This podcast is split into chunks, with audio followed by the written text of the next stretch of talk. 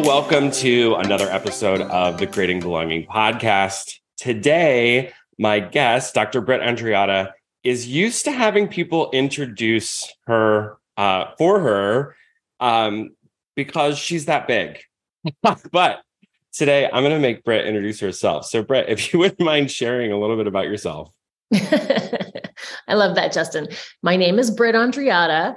Um, I'm the C E O of Brain Aware Training, and I write books on the brain science of success. So I kind of synthesize research from the world of neuroscience and biology and all the other sciences, along with big, big data on business issues coming from, you know, global giants like McKinsey and Gallup and all of them. And then I really turn it into practical takeaways for learning practitioners in particular, and then those of us who have jobs, how, to, how to make the world of work a little bit uh, more, more enjoyable and more productive for all of us. So that's kind of my professional side. Uh, personally, I'm a mom of a teenager, so that's going real well with driving and snarkiness and all that fun stuff. um, I am married to my husband of twenty years. And, but I identify as bisexual, just for, for the listening audience. And I'm also a cat owner. So I'm oftentimes chasing lizards and gophers out of my house that have been brought in as gifts. Luckily, my kitties like to bring them to me live. Um, my favorite one was a snake. So yeah, that's all good. Okay, Britt, seriously, you just blew my mind for a second. I've known you for eight years. We've become like better friends over time. And you have never disclosed to me your identity as bisexual. Well, I mean, it's out there in the world. I've I've been public about it. So maybe you just didn't read the right thing. Apparently. You know. Well, thank you for sharing that. Well, it's, it's interesting too. I mean, you know, I, as someone who's been married and in a committed relationship for twenty years, I'm not exactly like out on the dating scene or going to clubs and saying, who am I attracted to? Right. Um, that, you know, that part of my life is kind of settled, but I still very much identify as bisexual, and that's part of my identity, but you probably don't see me actively engaged with that exploration anymore. Yeah, no, that makes sense. Thank you. Thank you for sharing that. Uh, what other, um, you know, as it, people are getting used to with this podcast, we usually, usually have our guests dig into some of their identities. What other identities would you like to pull out for our conversation today? Yes. So for the listening audience, I am a white woman, and I have an Irish background. So I'm as I'm as white as white can be. I, I kind of glow a little bit blue in the sun. So I burn, don't tan. Um I can, I'm a first generation person. My parents didn't complete college, but I have a P H D. I grew up very low income, but I'm doing okay now. Um, I also am the child of a mom, a single mom with mental illness, and so have grown up in some abusive environments and had to do a lot of therapy to work through that. I consider myself an anti-racist who still, it's a lifelong journey to unlearn, unlearn privilege and bias and, and the things that we were taught. But I I can consider myself a committed ally to all communities. Um, what else? I think those are the big ones. Yeah, those are good. Uh, that yeah. I get the unlearning thing uh, is uh, it it takes work for sure. For sure. Yeah. I mean, I, you know, as a mom, I've had so much of my internalized patriarchy and sexism really slap me in the face, because a thought will pop in my head of something to say to my daughter. And it it just shocks me sometimes, like, oh, you know, boys won't like it if you're too this, or boys won't like it if you're too that. And mm. I don't say it out loud, but it's just like, oh gosh, that tape is there, you know, and mm-hmm. the amount of things that I find myself thinking that I don't believe. So there's this whole internal tape of thoughts that have been installed that come to the surface, and they're a little shocking sometimes. Then you're like, wait, where did that come from? That is not who I am or what I believe. But a lot of stuff comes up. I mean, I'm seeing a lot of the internalized sexism right now as a, as a mom of a teenage girl. Well, as someone who does a lot of research in neuroscience and, you know, studying kind of behavior, things like that, I think we'll definitely, let's come back around to what you're finding in the research around that. Like, here's these things that I'm popping up that I want to say that I actually don't believe. Uh, is an interesting, interesting thing to look at. But I want to get into kind of the stuff that I love talking about, digging into some of pers- the personal experiences of our guests. Um, and so I know you're familiar with the Creating Belonging Model. And I would love to hear if you could pick one area of the model that you have an experience that you could relate to and share that with us. Yeah. I mean, for the one that really stands out to me is overbearing, because as a white person, I was very much raised with total blinders on around the impact of race, and that that my race meant something, and that race, that my experience of race was very different than other people's experience of race. So this all kind of came uh, to my attention in college. And those blinders were ripped off very quickly and painfully, but I'm so grateful that they came off. And, and I can, I, I remember to this moment, the, the really shocking experience that I had that started my exploration. And it was when I was on a summer trip with a group of friends, and uh, the, the, there was like five or six of us. All of us were white except for Carell, Carell Augustus. He's a famous photographer. He wasn't famous then. And we all went on a trip to Napa Valley. And we had been in a grocery store and realized one of the wineries we were going to, we were all, I think we were seniors or graduate school. Um, one of the wineries was closing. And so we were all rushing to, and so we all, many of us had gotten out in the car, and Carell was coming out of the store. And I was like, Carell, run, we, we're going to be late. And he just kept walking. And we were like, Carell, hurry, come on, run, Carell, run. And he just sauntered his way over and got in the car. And we were like, dude, we're, we're going to be late. And he looked at us and he was like, I am a Black man. I will never run from a store. Do you understand that that could do to me? I could get killed for that. And we were all just gobsmacked and shocked. And then he went on to explain, you know, how much he experiences racial profiling, um, that even the act of running from a store could be enough of a trigger for a person or a police officer or something to assume guilt first. And it really was It was really, God, it makes me sad just to hear, think about it. I mean, I could hear the pain in his voice. And, and that was when I realized that he lived in a very different world than I did. And so after that, many of us really dug into the work and did some really intentional learning around privilege and bias and race. And of course, that leads you to all the other isms too. And so I think that's what's hard about these conversations is that I know that people of color, people who are in marginalized communities, live the pain of being the target all the time. But there's also pain in when you learn that the world that you thought you lived in doesn't exist. And, and it's really hard to deal with that. I, I, sometimes it's called white fragility. Sometimes it's called white guilt. But I also think it's just the shock and horror of realizing that you've been not only lied to about what the world really is, but you've been participating in it in ways that you didn't know. Mm-hmm. Yeah. Jeez. Thank you for sharing so that. There's, there's overbearing for you. You made me cry in the first five minutes, Justin. I know. Look at me. I look at me. I'm the new Barbara Walters. Uh, um, I, you know, the overbearing part of the model, I always, I make a little joke about how the stories that I share about myself in the book are in belonging. And the stories I share, especially in overbearing, are always of other people. But I know that I know so much of my life I've been in a place of overbearing. You know, I talk a lot about growing up in rural Iowa and the extreme blinders that that puts on one. And then, and I can't remember if I've talked about this before, but then kind of, you know, going along my journey and then, you know, embracing my gay identity and holding on to my gay identity as like, oh, well, I'm marginalized too. So I'm just like everyone else who's marginalized. And I held that until, uh, you know, more recent than I would like to admit, that I finally realized that, you know, while I have that part of my marginalized identity, like I have a lot of other privileged identities. And so, you know, the, the work of the book, I think, got me into thinking about, wow, all the times that I've been in overbearing and all the things that I've done um, that have hurt other people without realizing it.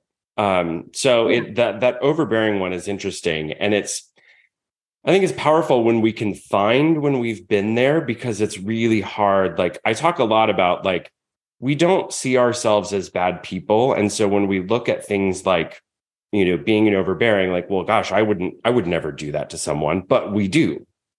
Right. Yeah. And I think, you know, this intersectionality, like we can, we can go through each type of identity. You know, being married is a privilege. Uh, being middle age is a privilege, and you lose that privilege when you're a child, and you lose it again as you age. Um, there's there, we, we all go in and out of privileged and targeted communities.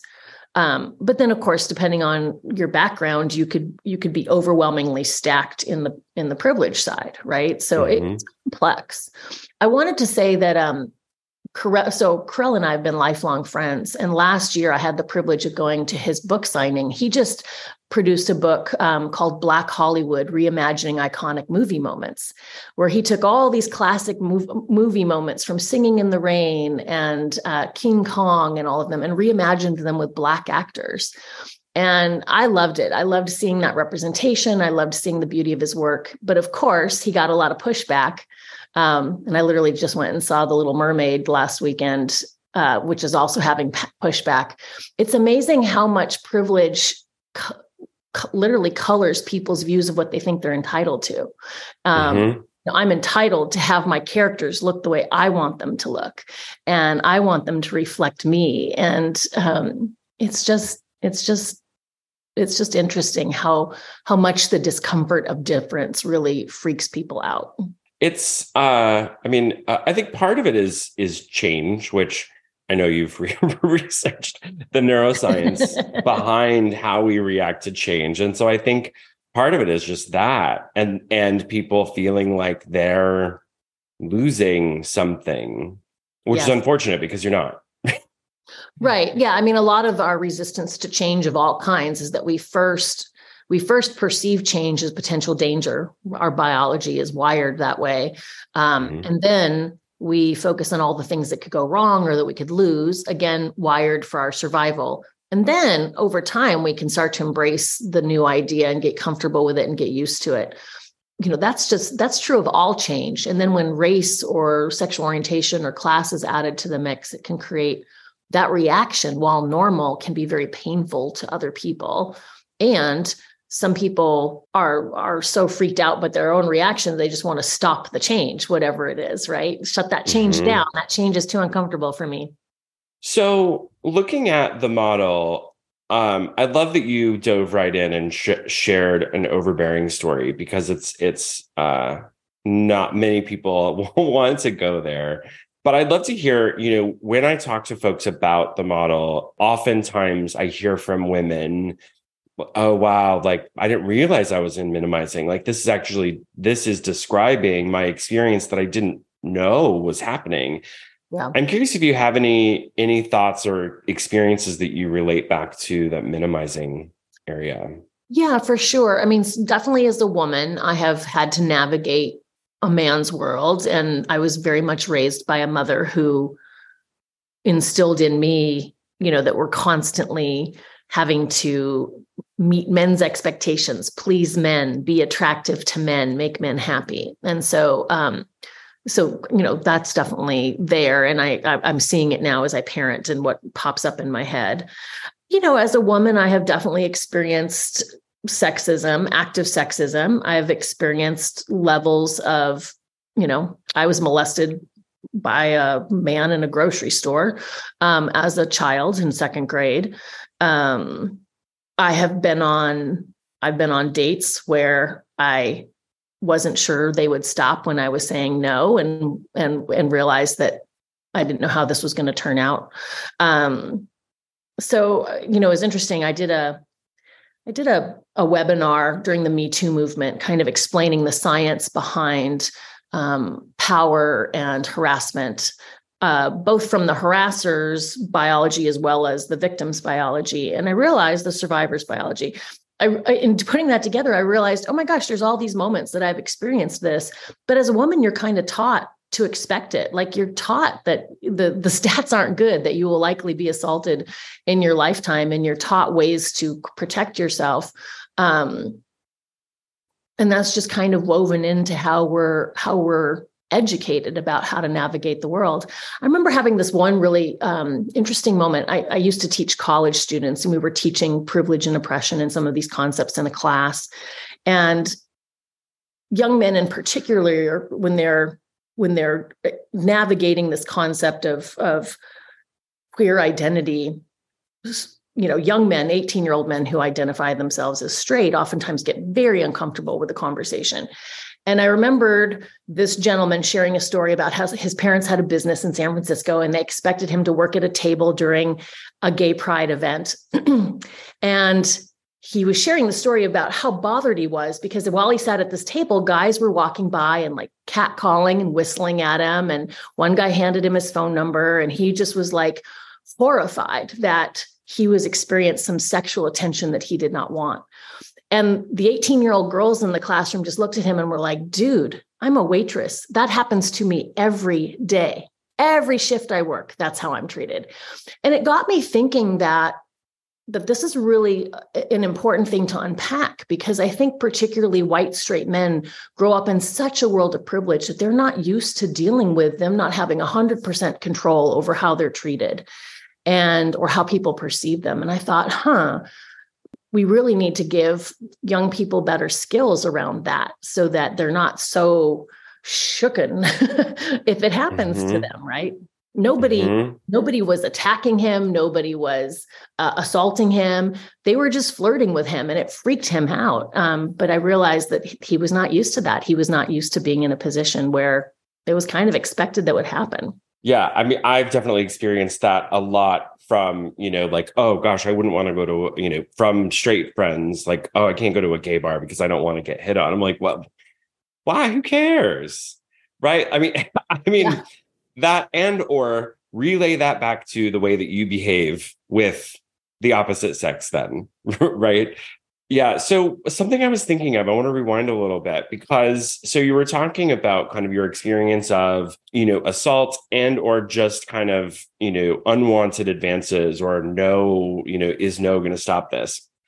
The other side of that being your mother, who's like, you need to be attractive to men. You need to pull that in. Like, I'm curious. I want to dig into that a little bit more, okay, because you're sitting in the middle of that. Like, what's I'm going to stop there and see what you're thinking, how that's resonating. I think women in this society, in American society, and certainly of a generation, I don't think this is true for um, teenagers today, but it was very much, you know, you are, you are in the male gaze. And so you want to date and attract a good husband. I mean, my dad mm-hmm. really told me, like, you should learn to golf because the, you know, the rich guys, the ones that would make good husbands, golf, and you, you're going to meet them on a golf course. Of course. Uh, so this whole thing around like ultimately your goal, and it was true for their generation. You know, my mom would def- definitely lived in a generation where you needed to get that husband. And remember then the husband at the time, I mean, this was not that long ago. The husbands were able to know the medical records. Husbands could choose mental health treatments for their wives. Um, all of this stuff was something that was the reality of that time and place. And so, you know, they were raised with those values and they instilled us to the next generation. So I was definitely raised with this idea of you need to attract a man. You need to um, be pretty. You need to be not too loud, not too smart. You know, being too smart will scare some men. So I had messages around kind of dumbing myself down, not laughing too loud, looking cute. But you're right. Like, doing those behaviors then become the very things that make you make it your fault when something happens to you, right? Mm-hmm. Like, I should look cute and I should be appealing to go on a date and be asked to date. But then later, those things are then used to victim blame, right? So how men are taught to read those signals, I think, is really interesting too, in terms of how much it gives them permission, right? And we're seeing a lot mm-hmm. of this This in the in the in the conversations right now around bodily autonomy and and the role of women's bodies in society. Like, we're we're really going backwards right now, and it's very scary. Um, but I think that there are a group of men who really want to return to the days where they owned a woman and the woman stayed home and made their dinner and and did every, you know, her whole job was to make him comfortable. And mm-hmm. that that world doesn't exist anymore. And I can imagine for those who got to live that world, it feels like a real, a real bummer to lose all of that. Mm-hmm. Mm-hmm. Um, I don't know. I feel like I'm, it's hard. It's a big question. Those yeah, no, I, it is. It is. But you've, you've actually illuminated something for me that relating it back to the minimizing area of the model, what I'm hearing from you is all of these messages that you were getting was programming, minimizing into you, right? Is like, forget about who you are and who you want to be. Here's all of these messages that you need to abide by so that so that you attract other people, so that other people are comfortable.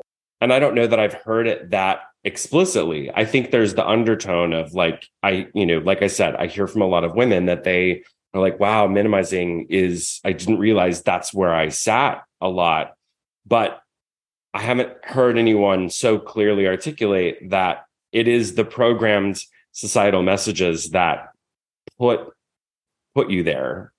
I've had the experience of, in my own work as an anti-racist, in my own work as an ally, be honored to have people of color share their authentic stories with, with us. And, and, you know, and talking about all the messages that they grew up with around being acceptable and being, you know, um, minimizing their risk of being a target, right? Don't drive while Black, you know, that whole thing around, well, Carell's story, I'm never going to run out of a store. Who taught him that? Right. Mm-hmm. And even if his parents didn't explicitly say it, but I can tell you most Black parents definitely tell their children how to avoid being attacked or being the target of police. Um, mm-hmm. He picked it up in school. He picked it up by watching the news. He picked it up by seeing what happened in his neighborhood. Right. So, um, you know, all all ch- children of targeted communities are are getting those messages around. Here are some survival tactics Um, to to make the the group in power happy with you, how you dress, how you speak, how you engage, and also how to protect yourself from when members of that same community cross over and are intending you harm, how to survive that harm or how to minimize that harm. It's a very complex set of messages that make it really hard to, to navigate. Yeah, and it makes me think about, I just keep re- bouncing all of this at the model and thinking about, you know, one of the one of the things I love about this podcast is talking to people, and it's helping me see new perspectives on the work.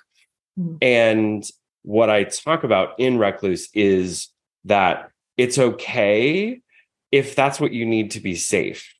Right. And it's interesting because part of me wants to say, hey, like, you know, let's let's use this kind of a conversation to illuminate and say, let's let's rethink this social programming and allow people to be themselves. However, the world, the whole world isn't necessarily ready for that. No. And so it's a careful balance of knowing when you need to, you know, protect yourself versus finding spaces where you can Um, where you can belong. And that was one of the, I, I want to bounce this at you because then this is kind of related. So in uh, my last episode with uh, Vanessa, we talked about how she, as a trans woman, first found her community of other trans folks. And it was the first time when she really felt like she could move into being herself and being in a place of belonging. And so I'm curious, like, I love this idea of kind of the, you know, we don't, we don't necessarily have to belong everywhere. We don't, it would be nice. It would be great. But like, there are those places where we comfortably belong. And I'm curious, what have those spaces been for you? That's a great question. Yeah. And the one thing I would say about the model is like, we don't live in one quadrant all the time. We're bouncing mm-hmm. back and forth in these spaces And it's very contextual who we are around and what signals we're picking up in the environment in that moment. So I could mm-hmm. see, you know, you feel one way in your house, and then you get in the car and you feel another way on the road. And then you pop into a coffee shop and you feel another way there. And then you get to your office and you feel another way there. And then, you know, like mm-hmm. it's, it's, it's constantly moving. I think we're in agreement, though, that we need to continue to do the work to get rid of the structures and the, the long held views and beliefs that kind of create this whole thing. Nobody's happy in this environment, right? Everyone's feeling tied to it. It's just folks with power want to continue it, but they're not even happy with it either. So I think we're going to get there. We're making progress, but it's painful and it's hard. In terms of my sense of belonging. Hey there, Justin here. Another two-part episode. Pick back up with us next week as we continue the conversation with Britt on where she found belonging and more research on belonging and purpose.